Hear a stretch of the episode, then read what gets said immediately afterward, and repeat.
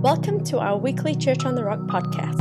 For more information, visit us at churchak.org, download our Church on the Rock AK app, or like us on our Facebook page. Thank you for listening, and we hope you enjoy our weekly podcast.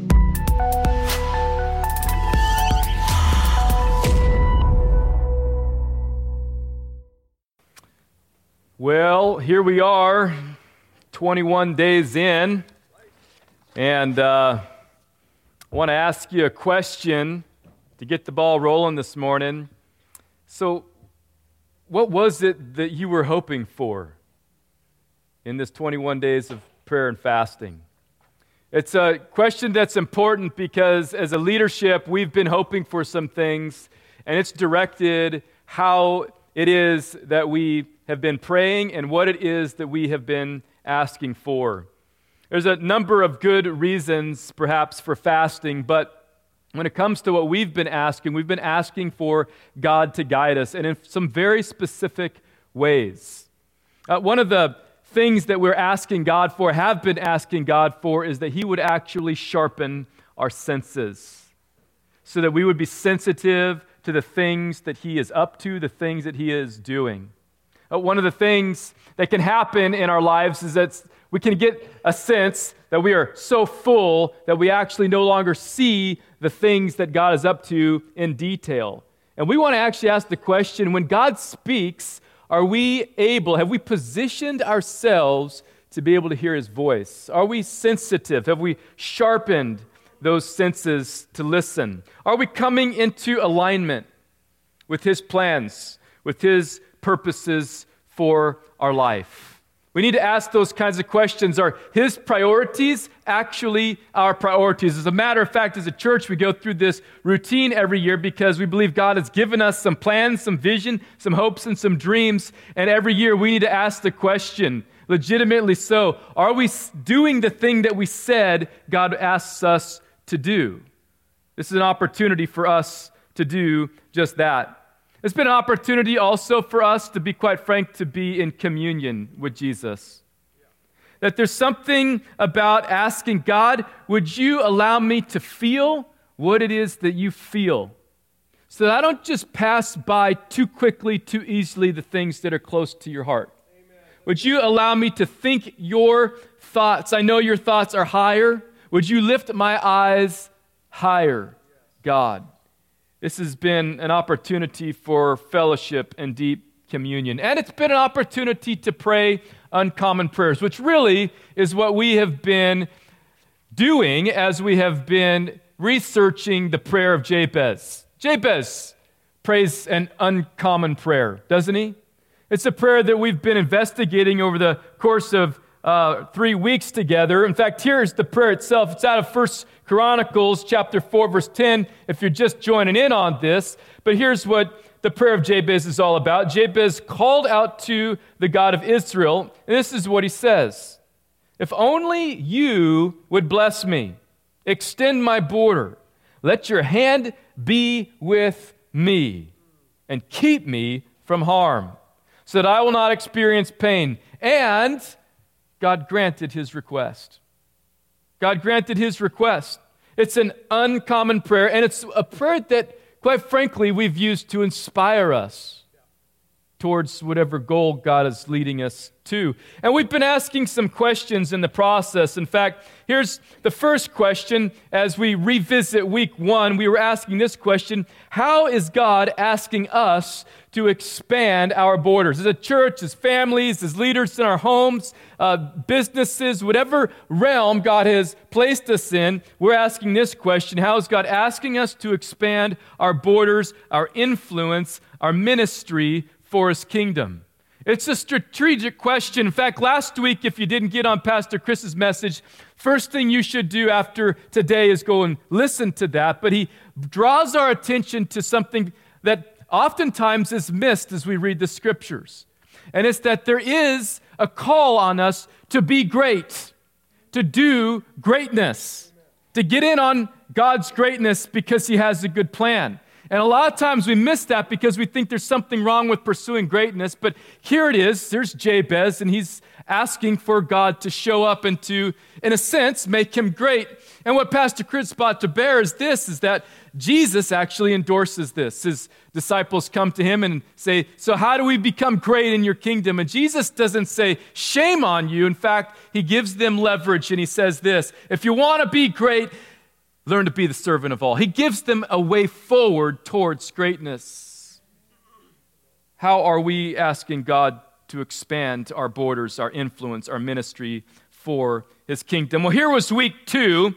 We moved into this question as we say yes to God's expansion. How are we intentionally creating space in our lives to partner in what it is that He's doing? This is an important question because it's conceivable that we could place ourselves in a prayer posture and we could ask for heaven to give us word about what our next move is, and we could believe that that's our next move, but because we haven't done the work of creating space in our life, we never get to where we're going. We actually have to create the space for God to do a work one of the most haunting passages in all of Scripture because it's deeply personal for me. I think this is something that I often struggle with the creating space portion of this prayer. Is when Jesus is with his disciples, and John testifies to this, and he goes to the pool of Bethesda. And for those of you who, who know the story, there he is with his disciples. The pool of Bethesda is a pool that had miraculous powers. The angel of the Lord, they said, would come and stir the waters. And as the waters would stir, all those who were sick or lame would actually try to get into the water. If you could get into the water when it was stirring, you had a chance, a shot at being healed. It could change your whole life. Well, that was kind of the problem. Not everybody, I think, wanted their life changed. When you change things, it can add responsibility to your plate you weren't looking for. And Jesus draws our attention to this often minimized reality that we all face. There's a man there that's 38 years old, and he's been lame from birth. For 38 years, this has been his life. And Jesus asks him a haunting question Do you want to get well? Isn't that a strange question to ask somebody that's been lame from birth? It's almost embarrassing, right? I mean, the disciples in that moment must have been thinking, come on, oh, you got something better than that, Jesus. We know you have incredible power. What's interesting is that the man did not recognize the power that was in his presence with Jesus. He didn't seem to see what others had, in fact, seen for the last 30 something years. And Jesus asked him this question to draw something out. See, the man doesn't respond, Yes, I want to be made well. Instead, he comes up with an excuse that really reflects something about the character and nature of his heart. He says, I'd love to, but I can't because I can't get in. When it stirs, I have nobody. He wants to play the blame game, the blame game. Be a victim. What's interesting is you actually have to want to be healed to be healed. You have to know that it's available for you, and you have to seek it if you want to find it.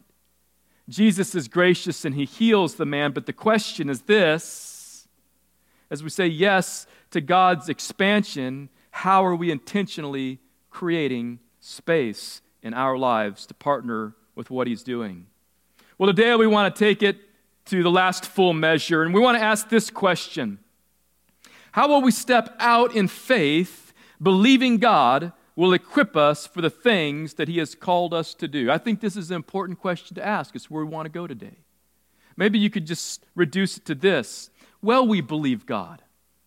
Well, we believe that the things He's asked us to do can actually happen. Jabez clearly believed that God could execute his request. And what we know from the story is that God blessed Jabez. And what that means is that our assumption should be that what Jabez prayed for, as dramatic as it was, was something that God, in fact, executed for him. He allowed Jabez, in fact, to expand his borders. He blessed him. Now, the interesting thing about this story is when we read it, because it's so short and sweet, we have the tendency to think that there was almost no effort involved on Jabez's behalf.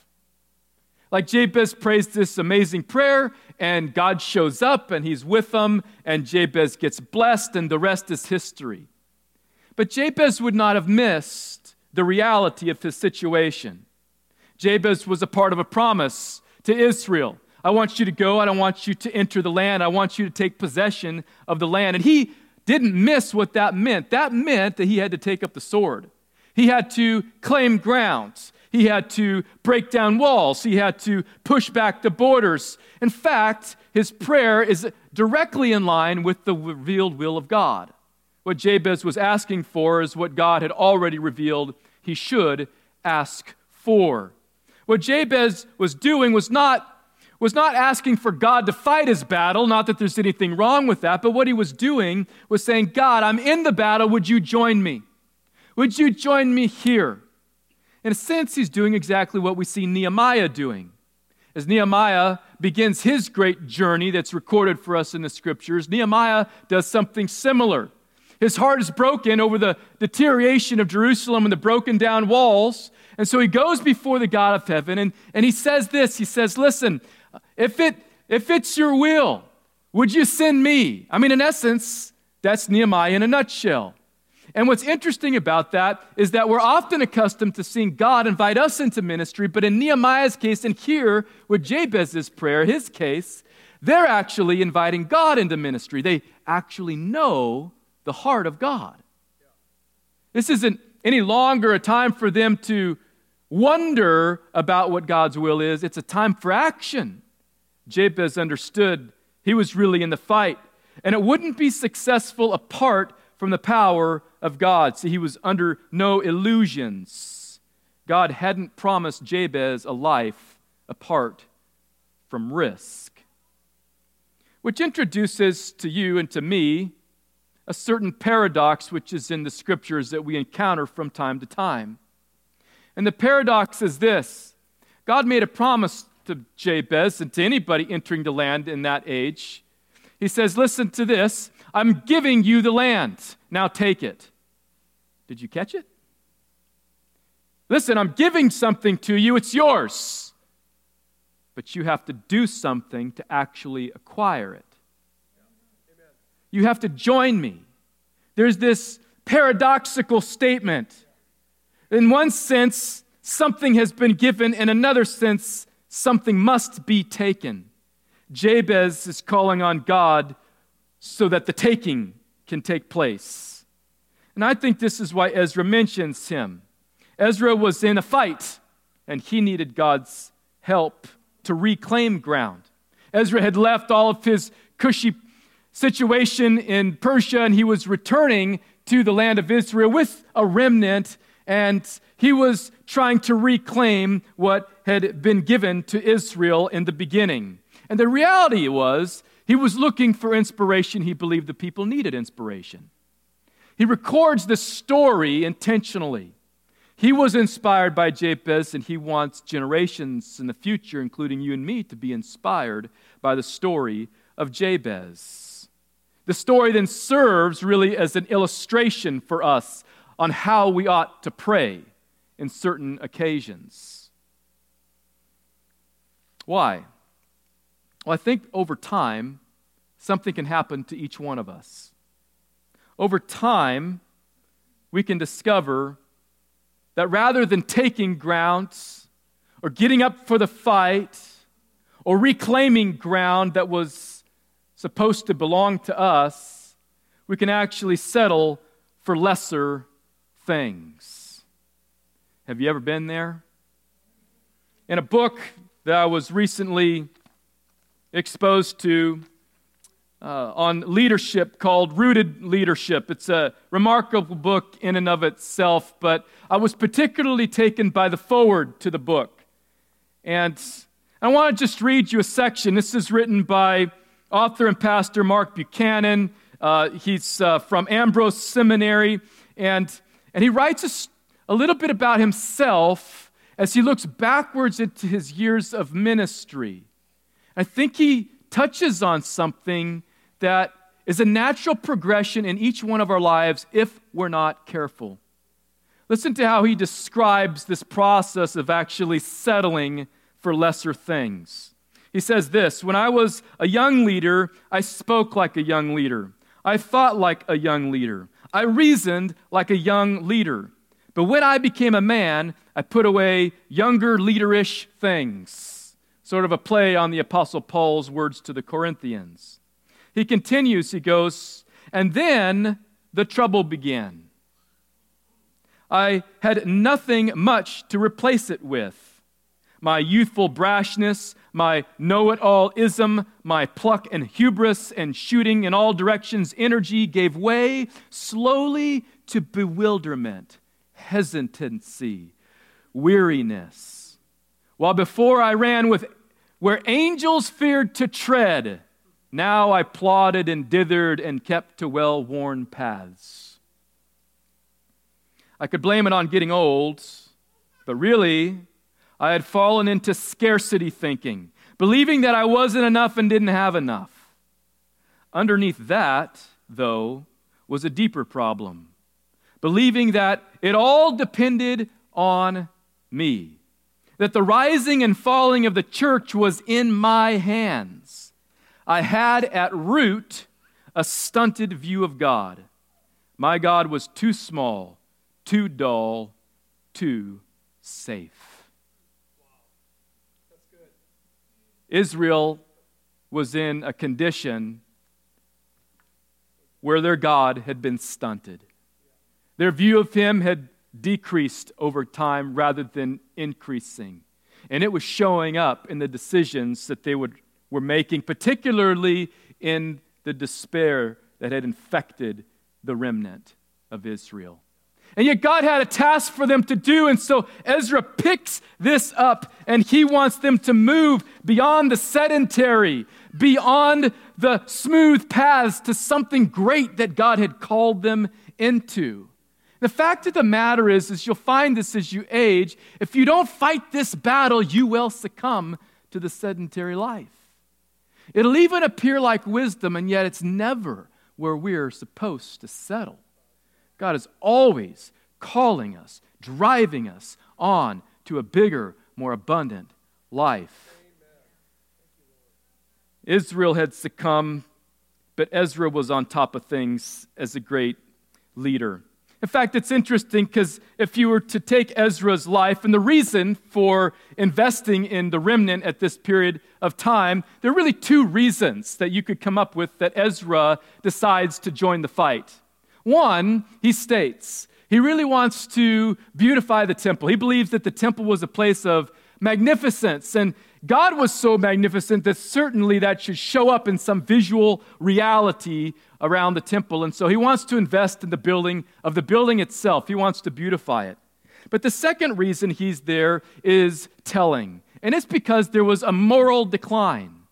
And Ezra comes to actually draw Israel back to perfect obedience to their God. It's interesting because at this time, Ezra comes because Israel had so quickly forgotten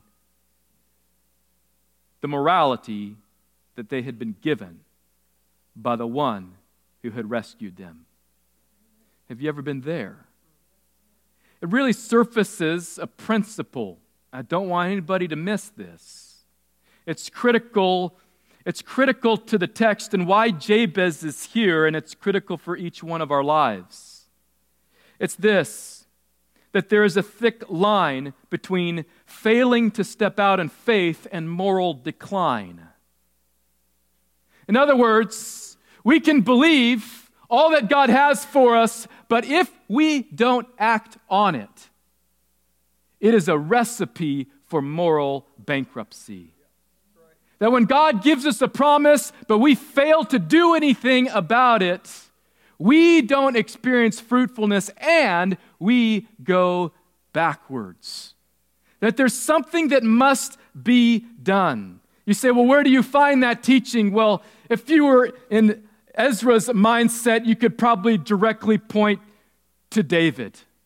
Here's David, and it was time for kings to go out for war. It was springtime, and what do we discover David doing? But resting just a little while longer in his palace. And it was this that was a recipe for disaster, wasn't it? It wasn't as though in the moment when David decides to have an affair with Bathsheba that he all of a sudden lost everything that he believed about God. It wasn't in this moment that he decided that none of the promises were in fact real. No. Something else was emerging. A character flaw was emerging. All David had to do was take his foot off the gas a little bit, and it opened the door to moral decline. And something that was there and that is in all of us begin to overcome the once great king. You've heard about the story, it highlights this principle. There's another place in Scripture that I also think is important to investigate in regards to this principle, and it's the parable of the sower. Jesus tells it, and it's about seed and sowing and planting and fruitfulness, but, but really the parable is not about it's not about sowing. It's not even about the seed. The, the goal of the story is about the soil, specifically the quality of the soil. There's four soils, and the first soil is just rockiness. So when the seed is sown, on that soil, there's no fruit, there's no root, there's no belief. Nothing takes place. Satan sort of has a victory. And then there's the fourth soil. The fourth soil is really what Jesus is looking for. It's soil with lots of nutrients, it's nutrient rich. It can accept the water and it can produce a lot of fruit. And so there's a lot of fruit when the seed falls on that fourth soil. What's interesting for our argument, though, is really the two middle soils.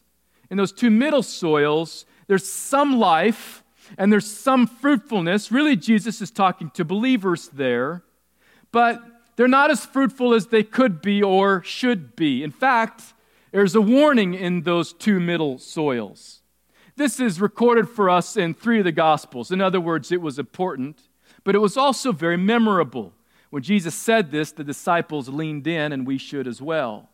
But in those two soils, you have two things that really emerge when you kind of compile them all together. In the f- second soil, that soil, well, the seed is sown and there's some immediate life, but it's, it's choked. The life doesn't last. And really, the reason is because of persecution in some form. And we can understand that. One of the reasons why we can believe God for things, but then we never do anything about it is because if we were to do something about it, we might be persecuted for it. It's an understandable thing to shrink back in those moments. I mean, that requires more than just believing God secretly in the heart, that involves confessing God openly in the public square. And persecution is real. If you think you can just overcome that on your own, you can't. You well need the power of God in that moment. Apparently, Jesus says, not every believer will ask for the power of God. Not every believer will pray like Jabez did in that moment of persecution. And as a result, they have no firm root, and so they fall away. The third soil is really important. I think for most of us, it's where we might enter that story, find ourselves in the parable that Jesus tells. The reason why there are believers in the third soil who don't step out in faith is because of the seduction of the world. It's called the, the allure of wealth, the curse of affluence. Really, the fourth soil is all about our appetites and what they can do to undermine the Word of God in our life. Sometimes we can be so full of ourselves that we don't need the Word of God. And when that takes place, the things that we believe and the promises that are available to us just don't seem to be quite as shiny as they once were. And it's in that moment something happens of a curse. We don't experience fruitfulness. See, faith doesn't automatically translate into fruitful living. That's why there's people who believe a lot of things, but you look at their lives and abundance is not part of it. You know what translates to fruitfulness? Doing. It's in the doing. It's in the taking the faith that you have and then allowing it to flesh itself out in your life that fruitfulness actually occurs. And what Jesus is after is not just your heart, He's after your body. He wants all of yourself to be leveraged for the kingdom. And he sets the example in his own body. What's interesting about that third soil is what steals the fruitfulness away. Mark chapter 4 records this parable, and he simply says this it's the thorns that do the work. Well, I grew up in California, and I can tell you there are a lot of thorns there. In reality and metaphorically, yes. I remember in the field that we had, we had some horses. We moved into this new house, and there was an acre and a half just of pasture, and it was full of thistle, thorns. They were three feet tall. There wasn't a shred of grass anywhere. We had to deal with that and feed the horses hay so they could survive until we got things flourishing again. Here's what I know about thorns Thorns we think of in terms of they're painful, but that's not really what Mark is getting at in the parable of the sower. You know what thorns and thistles do to soil? Since soil is at the heart of that parable, they rob the soil of the nutrients that give life. As a result, it gets so thick that water can't even penetrate it, and nothing eventually can grow. That's what seeking after the riches of this life will do to your spiritual life. It will rob it of the nutrients that you must have to grow spiritually. That's why affluence often leads to spiritual lethargy. What's so inspiring about Jabez is he rises above the thorns. He has a way of overcoming these things that would inhibit him from stepping into all he knew God had for him. He's simply, according to the text, more honorable. He's more honorable than his brothers. This idea of honor in Hebrew has the idea of carrying weight. There was substance to this man. He had passed some tests. He had earned some distinction through his service. He was respectable. He was dignified and therefore worthy of more honor. The result was that Jabez was blessed. I mean, that's the end of the discussion according to Ezra. His point has been proven. If you want to be blessed, use Jabez's prayer not as some sort of mystic ritual or incantation, but the heart of the matter. How is it that he prayed according to the will of God? Do that, and you too can be blessed. This idea isn't just an Old Testament concept, it also carries forward in the New Testament, not just with the word blessed, Jesus talks about it that in the Sermon on the Mount, but also with other language to describe what it is to be blessed as a believer. One of the most profound ones is found in James chapter 1, where it says that those who have endured testing can actually be honored with what's called the crown of life. It's a crown that can be earned by a believer. And it's not just a future thing, although it may be a future thing, it's actually a present crown. It's a present reality. It's that reality that you've experienced when you have endured hardship successfully and you loved God despite the adversity in your life, and on the other side, there was a certain glory about you. And other people could pick up on it, they could see it. James actually put some words on this, but here's the principle that is really showcased in James. The principle is this is that faith has a goal, and the goal ends up in a crown. Faith has a goal. James' whole point is would you let faith work itself out in your life? Like praying the prayer of Jabez, God, would you expand my borders? What does that look like? Well, help me to create space. And God, I'm believing you for all of it, whatever it is. Whatever you say, that's where I'm going to move. My whole life is yours, not just my mind, not just my heart, but my whole body, my whole self. It's all on the line for you, God. This is the kind of prayer that can give you the crown of life. It's connecting faith with your work. And as a result, blessing can take place. In fact, James gives us some specific illustrations of how this works out. He mentions characters in the Old Testament like Rahab. Rahab was a prostitute, And she was definitely on the wrong side, the wrong team, until she heard about the glory of God in the camp of Israel. And she became a believer. And then when the spies came in to spy out the land, she harbored the spies. She ended up being on the right side. And she risked everything, just like Jabez had a risk. God wasn't removing risk, he was praying for something big, and he knew that he was on the line. He was inviting God into the battle. Rahab invited God into the battle. God was in the fight. She knew she wasn't alone.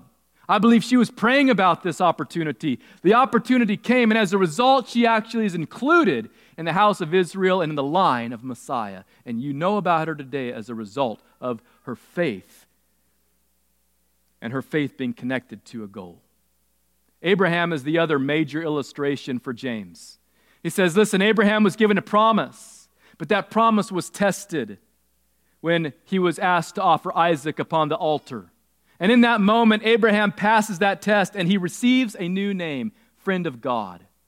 Who heard that name? It wasn't just Abraham and his children that knew that title. It was all the Gentiles and the pagan surrounding nations. All said, Abraham is the friend of God. It was the crown of life for having passed the test. He didn't just believe something and then stop there, he moved into it full bore. And as a result, he experienced the salvation and the blessing of God. Now we have Jabez to add to that story for Ezra's account. Which leads me to a question. In this 21 days, for those of you who joined us on this journey, in this 21 days, were you praying for God to expand your borders? What happened?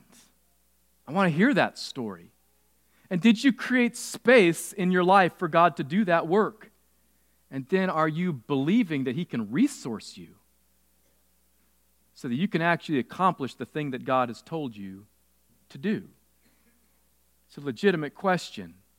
I want you to know that this year, as we went through 21 days of prayer and fasting, because it's a routine for us at Church on the Rock, the first of the year, we enter into this process. This year, we said, what we want to do this year is we want to give everybody a report. Every year, we pray as a leadership, God leads, and it's great, but we actually want to be on the hook. We want to be accountable. If we believe God is speaking, then we're going to report what it is that God is doing. So this year on February 5th, Sunday, we're actually going to be broadcasting across our campuses and giving a, re- a, report from each campus about what God has been revealing over the course of the last 21 days. And some of the things that we talk about we've been thinking about for years, in the last year in particular, but it's through the last 21 days that we realized these are the things that must be done that God is leading us into. And we want you to get in on that. And then we want to celebrate that together on February 7th. Right here at this campus. You heard about it already. There will be an all campus gathering here called The Well. And I want you to come to that and I want you to attend as we celebrate the things that God has done and the ways in which He's leading. But it occurs to me in this whole exciting adventure that not everybody feels like they are experiencing the boundary expansion. In fact, it may feel like just the opposite has been going on in your life. I want to encourage you by digging out a little historical nugget out of this story that I think is absolutely profound and amazing and declares the greatness of our God. You see, when Ezra writes, he's writing with a new language that was forged on the anvil of adversity. When Israel left the land of Israel, they had essentially forgotten God. It was one of the reasons they had been kicked out of the land in the first place. And they all understood, they all knew from history that God was the God over Israel. And then they go into 70 years of captivity. And rather than seeing God disappear, they saw God emerge in a brand new way. In fact, they coined a new phrase to describe their God. They called him the God not just of Israel, but the God of heaven and earth. And they weren't the only ones. But God showed up in that seven years of captivity in such miraculous and profound ways that when Cyrus, the king who had been prophesied about by Jeremiah years before, decided that it was time for Israel to go back and build Jerusalem, Ezra chapter 1 records this. Cyrus says, God, the God of heaven. See, he knew him by that expanded name. The God of heaven and earth has made me king over the earth. And I now have been given the commission by the God of heaven to send the Jews back to Jerusalem to rebuild the temple so they can worship their God. And everybody understood that they had received an expanded view of God. And a remnant returned. You see, you may feel like you're actually in a place of captivity where your borders haven't expanded, they've actually shrunk. I want you to know that's just a perspective because even in that moment, God wants to redefine Himself in your life. It will be the foundation of what is to come next. So we do not despise the start of small things. I want you to know God wants to do something in your life, and it may begin with an expanded view of who He is before He can expand your borders again. Why is this so important? As the, as the worshipers come back upon the stage, as we, as we move into a time of worship, I want to ask that question Why does this matter? Why is it so important that we pray this way? Well, for one, it was important to them. I mean, we get in on the story because Ezra was inspired by this man, and he wants to inspire us. But why was it so important? Because they believed and they clung to a promise. And the promise was that in Jerusalem there would be a Savior riding in on a donkey. In other words, through the very gates that they built, the temple they were constructing, the walls and the houses, one brick upon another, that was going to be the place where the Messiah the blessed one, the Savior of the world, would come. And they knew, because they believed the promise, that as they acted out their faith with one brick upon another, that they were somehow participating in that future reign of a Messiah who would not just bless their land, but because he was the God of heaven, he would bless all nations, all people, everywhere. You see, you never know what hangs in the balance of the decisions that you make today to be faithful and to do the work that God has called you to do. They weren't just serving themselves, Hebrews says, they were serving you, the coming generations, as they built, as they believed. The question is are we going to serve the next generation? Are we going to let the thorns distract us from being the more honorable. You never know what people are looking at or picking up on your life. And then there's this last and final thought. Why is it so important we pray this prayer? Because I believe fellowship with Jesus depends on it. Friendship, in the most intimate way, depends upon us not just believing in Jesus, but obeying Jesus, walking with Jesus. One of the most interesting stories in the New Testament goes something like this Jesus had fed the crowds, thousands of people, out of just a small, little bitty lunch. And then it happened again. Except the second time in Luke, we get on this other sort of narrative. And it goes something like this Once again, the crowds needed to be fed. And he looks to his disciples, and his disciples do what many of us do in that moment. They believed Jesus was great. They believed he could perform this miracle. They'd already seen it. But in this moment, they simply shrugged their shoulders and they shrug off the responsibility. They were settling in that moment, whether they realized it or not, for a small and manageable life. And yet, in this moment, Jesus looks at them, and I think he looks at you and he looks at me down through the ages, and he says this to them You feed them. You feed them.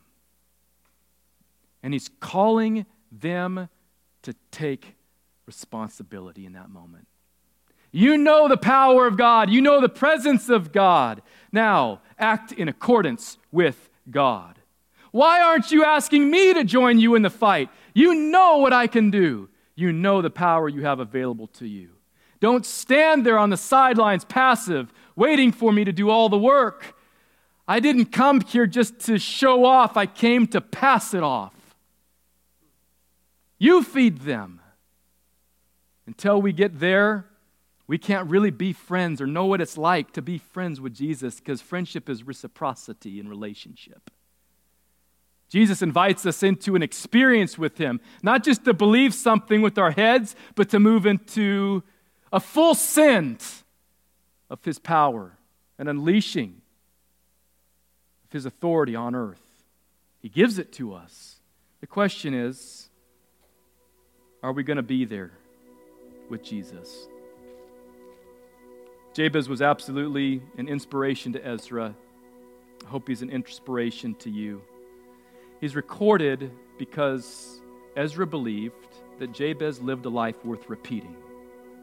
So I just want to leave you with this question What is it about your life that's worth repeating? It's a challenging question, I admit. It's a question we need to be asking. So, as we continue in worship, I'm just going to leave you with that. We don't want this 21 days to end. In a moment, you're going to hear about a resource we've provided that you can have access to to continue this journey with Jesus. We hope you avail yourself of that. But I want you to ask this question. Drive it home this week in your quiet moments, in your time with your family. Is there anything about your life that's worth repeating that somebody could say, Man, dad, he was like this. Mom, she does this. I wish I could repeat that in my life. And ask the Lord to help you to live a life worth repeating. May his hand go with you, and may his blessing be on you. Let's worship. Thank you for listening. For more of our podcasts and to discover how you can connect, visit us at churchak.org or download our Church on the Rock AK app from either iTunes or Google Play.